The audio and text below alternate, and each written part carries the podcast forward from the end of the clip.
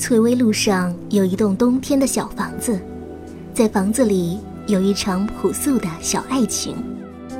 翠微路三十七号的冬天，真生。在翠微路有许多卖杂货的小店铺。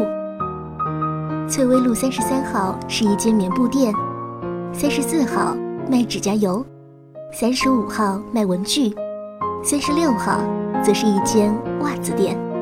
店很狭小，老板很胖。当老板坐在店铺里的时候，最多就只能容纳一位顾客进出；而当老板坐在店铺外面的时候，就可以有两位顾客同时进去了。袜店老板总是有点寂寞，因为来买袜子的人实在不多。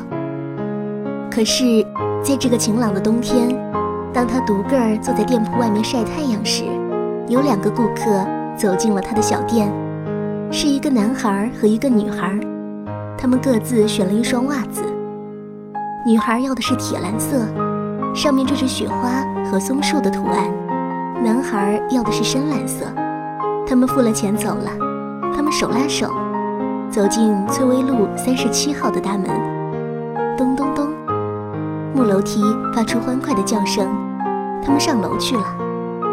整条翠微路只有三十七号不是店铺，这是一栋五层高的楼房，里面有很多房间，大部分是用来出租的。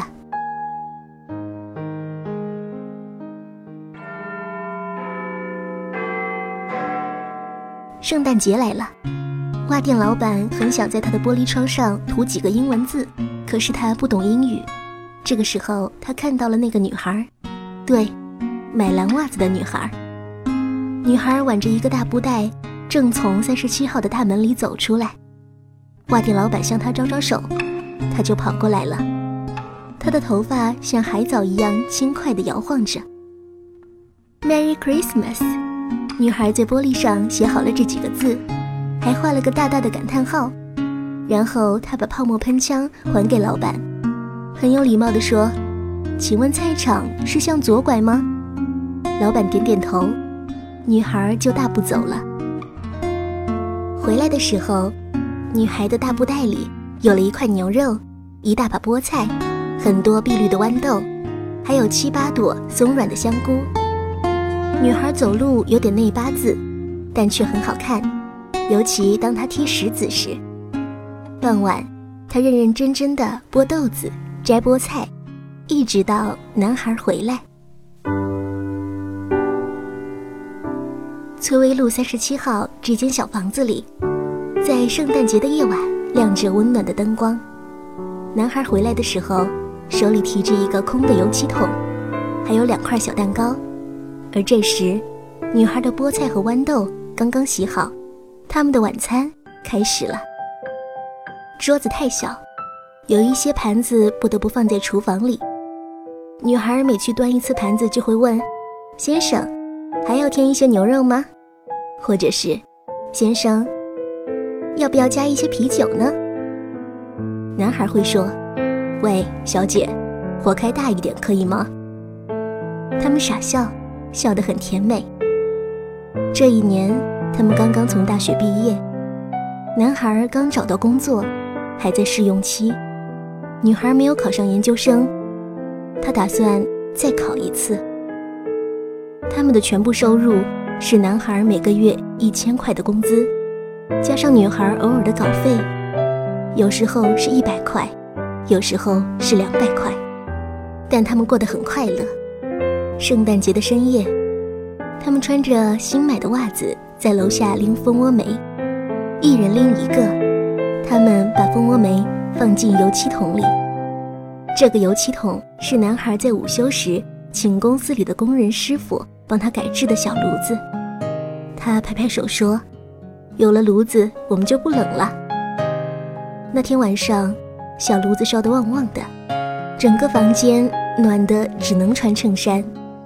看蓝蓝的天空下，绵绵的白雪停在你脸上。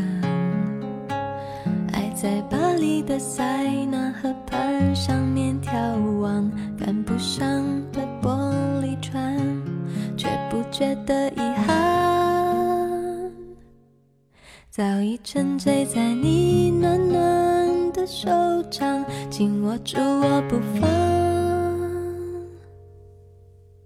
偷偷的吻着你带孩子气的男人香喜欢就这样靠在你胸膛。呜，我喜欢没有时间，没有方向。呜，我喜欢像这样爱的好自然，不用管别人投什么眼光，随你带着我四处的游荡。呜，我喜欢一醒来有你在身旁。呜，我喜欢赖在床上看。喜欢你的手放在我肩膀，像是担心我会消失一样，为我每一寸消瘦而感伤，好像就这样有你在身旁，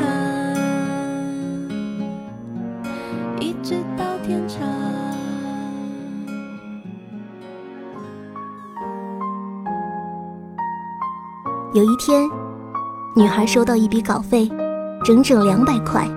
她高兴地去邮局把钱取了。在回来的路上，她心情很好，就沿着翠微路逛了逛。在袜店里，她只徘徊了一分钟就走了。她说她不需要再买袜子了，因为她已经有了一双蓝色的袜子。于是，袜店老板看到她走进了三十三号的棉布店。这次他却停留了很久。出来时，他手里拿着一块红底印着白色小熊的棉布和一块葱绿底印着紫条条的棉布。这样，在那天下午，女孩一边练习英语听力，一边裁剪着她的棉布。她用红布和绿布做了两扇窗帘，剩下的布她给自己做了一条大围裙。男孩回来的时候。穿着大围裙的女孩指给他看新窗帘。女孩说：“有了窗帘，我们在一起的时候就不用担心被人看到了。”男孩说：“红配绿，真俗。”他反驳：“大俗就是大雅。”男孩抱住了女孩，轻轻地说：“应该给你买件新衣服了。你看，你好久都没有新衣服了。”女孩指指自己的大围裙说：“喏，我身上的可是香奈儿，别的我还看不上呢。”周末的时候，小房子里来了很多客人。男孩和女孩破例买了一只鸡。在杀鸡的时候，女孩留下了一些鸡的羽毛，她挑选的都是红颜色的羽毛。她把这些红羽毛小心地放在围裙口袋里。然后转身去和朋友们聊天。他的朋友和他讲衣服、香水、鞋子。朋友说：“前些天有人去香港给我带了一瓶香奈儿的香水，我给你喷喷。”朋友从提包里拿出了香水，在女孩的耳朵后面喷了两下，于是满屋子都是香奈儿五号的气味。大家都捏住鼻子，香死了。朋友又说：“知道吗？有的香水比黄金还贵呢。”女孩没有香水，但是她看过书上关于香奈儿的报道。女孩就说：“比起香水，我更向往香奈儿的衣服，因为香奈儿的衣服坚持六到八片剪裁，不同于一般只用一到两片做后背。香奈儿的名言是：只有精细的背部剪裁。”才能使着衣者展现出风范。他小小的虚荣心啊，就像浮云掠过落光叶子的树梢，停留了那么一会儿，一小会儿。女孩得意的一笑。朋友们，火锅可以开动啦！那天晚上，大家吃过火锅还不想走，有一些人就留下来。男人们睡在地板上。女人们睡在床上。深夜里，房间很暖。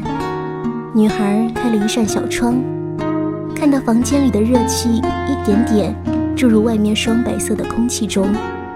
她心想：“哎，多么可惜这些热气啊！”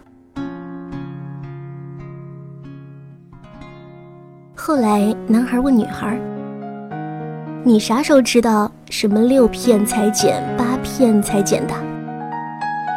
女孩就笑了，拿出一张英文报纸。这叫做没吃过最靓猪腩肉，总见过最靓麦兜跑。男孩就去上班了。他上班以后，女孩继续看报纸上关于香奈儿的故事，望着镜中的自己。叹一口气，年华流过，就像水龙头里的水啊。女孩买菜时总会经过翠微路的小店，很多的袜子，透明瓶子里的糖，纸箱里鲜黄嫩红的水果，彩笔和本子，化妆品。每当这个时候，她就会高兴起来。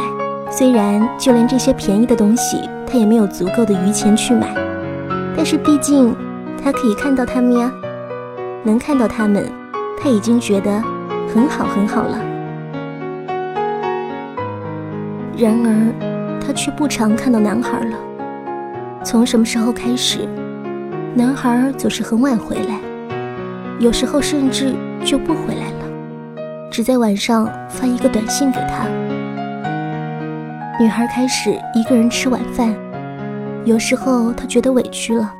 就趴在窗帘后轻轻的哭，但是她从来没有告诉男孩，她哭过。她总是说：“今天你又回来晚了，应该罚站的，但是我饶过你了。”冬天终于过去了，翠微路上许多人家开始大扫除，二楼的阳台上探出一只小小的金毛种，这是女孩用那些红羽毛做的。她把墙上一冬的灰尘都扫去，把卫生间里的水池用牙膏刷得白白的，又把窗帘洗干净。等他做完一切的时候，他开始等待。可他的男孩又没有回来。他不知道，其实奇怪的事情总是时有发生，就像熟悉转瞬成了陌生，亲切忽然成了疏离。他开始收拾他的东西了，眼泪随时落在所有他经过的地方。忽然，在抽屉里，他看到一张小纸条：“亲爱的，今天晚上我们去约会吧。有一个请求，你要穿一件红色的衣服，好吗？”女孩破涕为笑了。她迅速回忆她所有红色的衣服，除了那件大围裙。她还真没有红色的衣服呀，她慌乱地想，怎么办呢？于是他把窗帘上那半边红色剪下来，用半个小时的时间，给自己做了一件很有个性的大外套。他就这样出门了。翠微路上所有人都来看他，其实他的红衣服一点都不难看，他像个披着红袍子的雪人。那天，他们一起去吃了必胜客，吃了很多披萨，然后看了一场电影。女孩说：“真奢侈。”于是他们决定步行回家。在回去的路上，他们路过一个小花圃，啊，玫瑰！许多的玫瑰像星星。在夜晚，玫瑰的颜色已经被黑暗遮盖，但玫瑰的芳香却丝丝入扣，就像……在所有寒冷贫穷的日子里，爱情的颜色已经被生活的艰难遮盖，但爱情的芳香却永存我们心底。男孩替女孩偷了两支玫瑰，他们一路小跑，一路大笑。上楼梯的时候，男孩走在女孩身后，对她说：“拿好玫瑰，闭上眼睛，直到我说睁开，你才可以睁开，好不好？”女孩同意了。然后她觉得自己被男孩背了起来，然后她听到木楼梯的咚咚声，然后是开锁的声音。他替他脱下鞋子，换上拖鞋，他觉得自己的大红袍被脱了下来。然后男孩说：“睁开眼睛吧。”女孩睁开眼睛，她看到破旧的衣橱门被打开了，一件红色的大衣就在里面。它好像已经被放在里面很久了，上面蒙上了一小层细细的灰尘。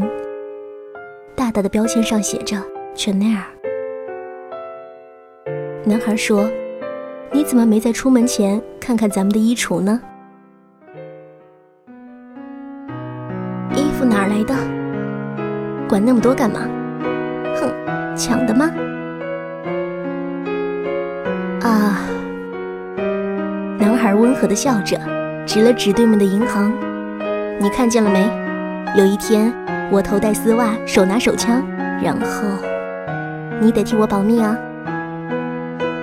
女孩笑了，她一边笑，一边轻轻地环住男孩的腰，眼泪就从他的眼睛里流到了他们的玫瑰上，像花的眼泪，却盛满了幸福。她说：“亲爱的，老实交代吧，你一共加了多少次班？”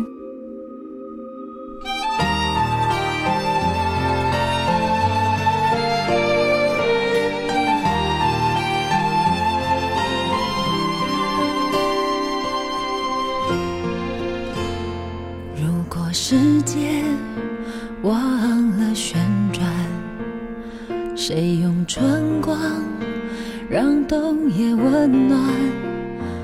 如果星星不那么灿烂，谁还会向他许愿，期待他陪伴？如果今天泪光闪闪。谁让明天值得我乐观？如果怕风少了安全感，谁把我放在宇宙中心宠爱？而你是我的答案，最确定的答案，像走在一条花开的路，不会错过美满缘分转机。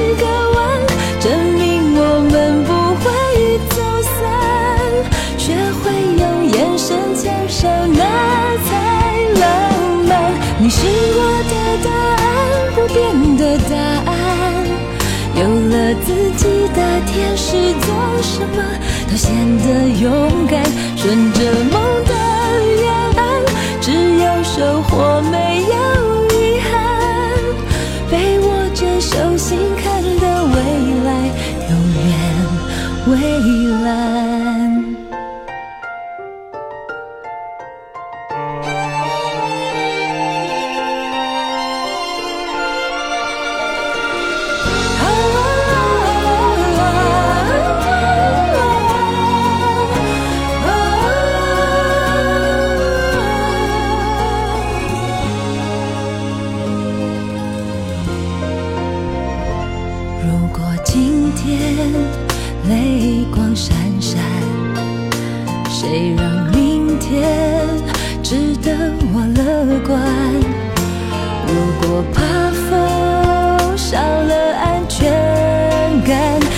把我放在宇宙中心宠爱，而你是我的答案，最确定的答案。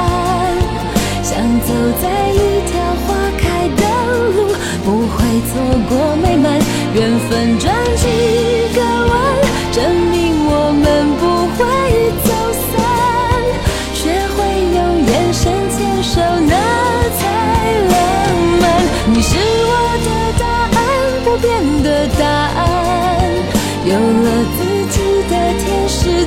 什么都显得勇敢。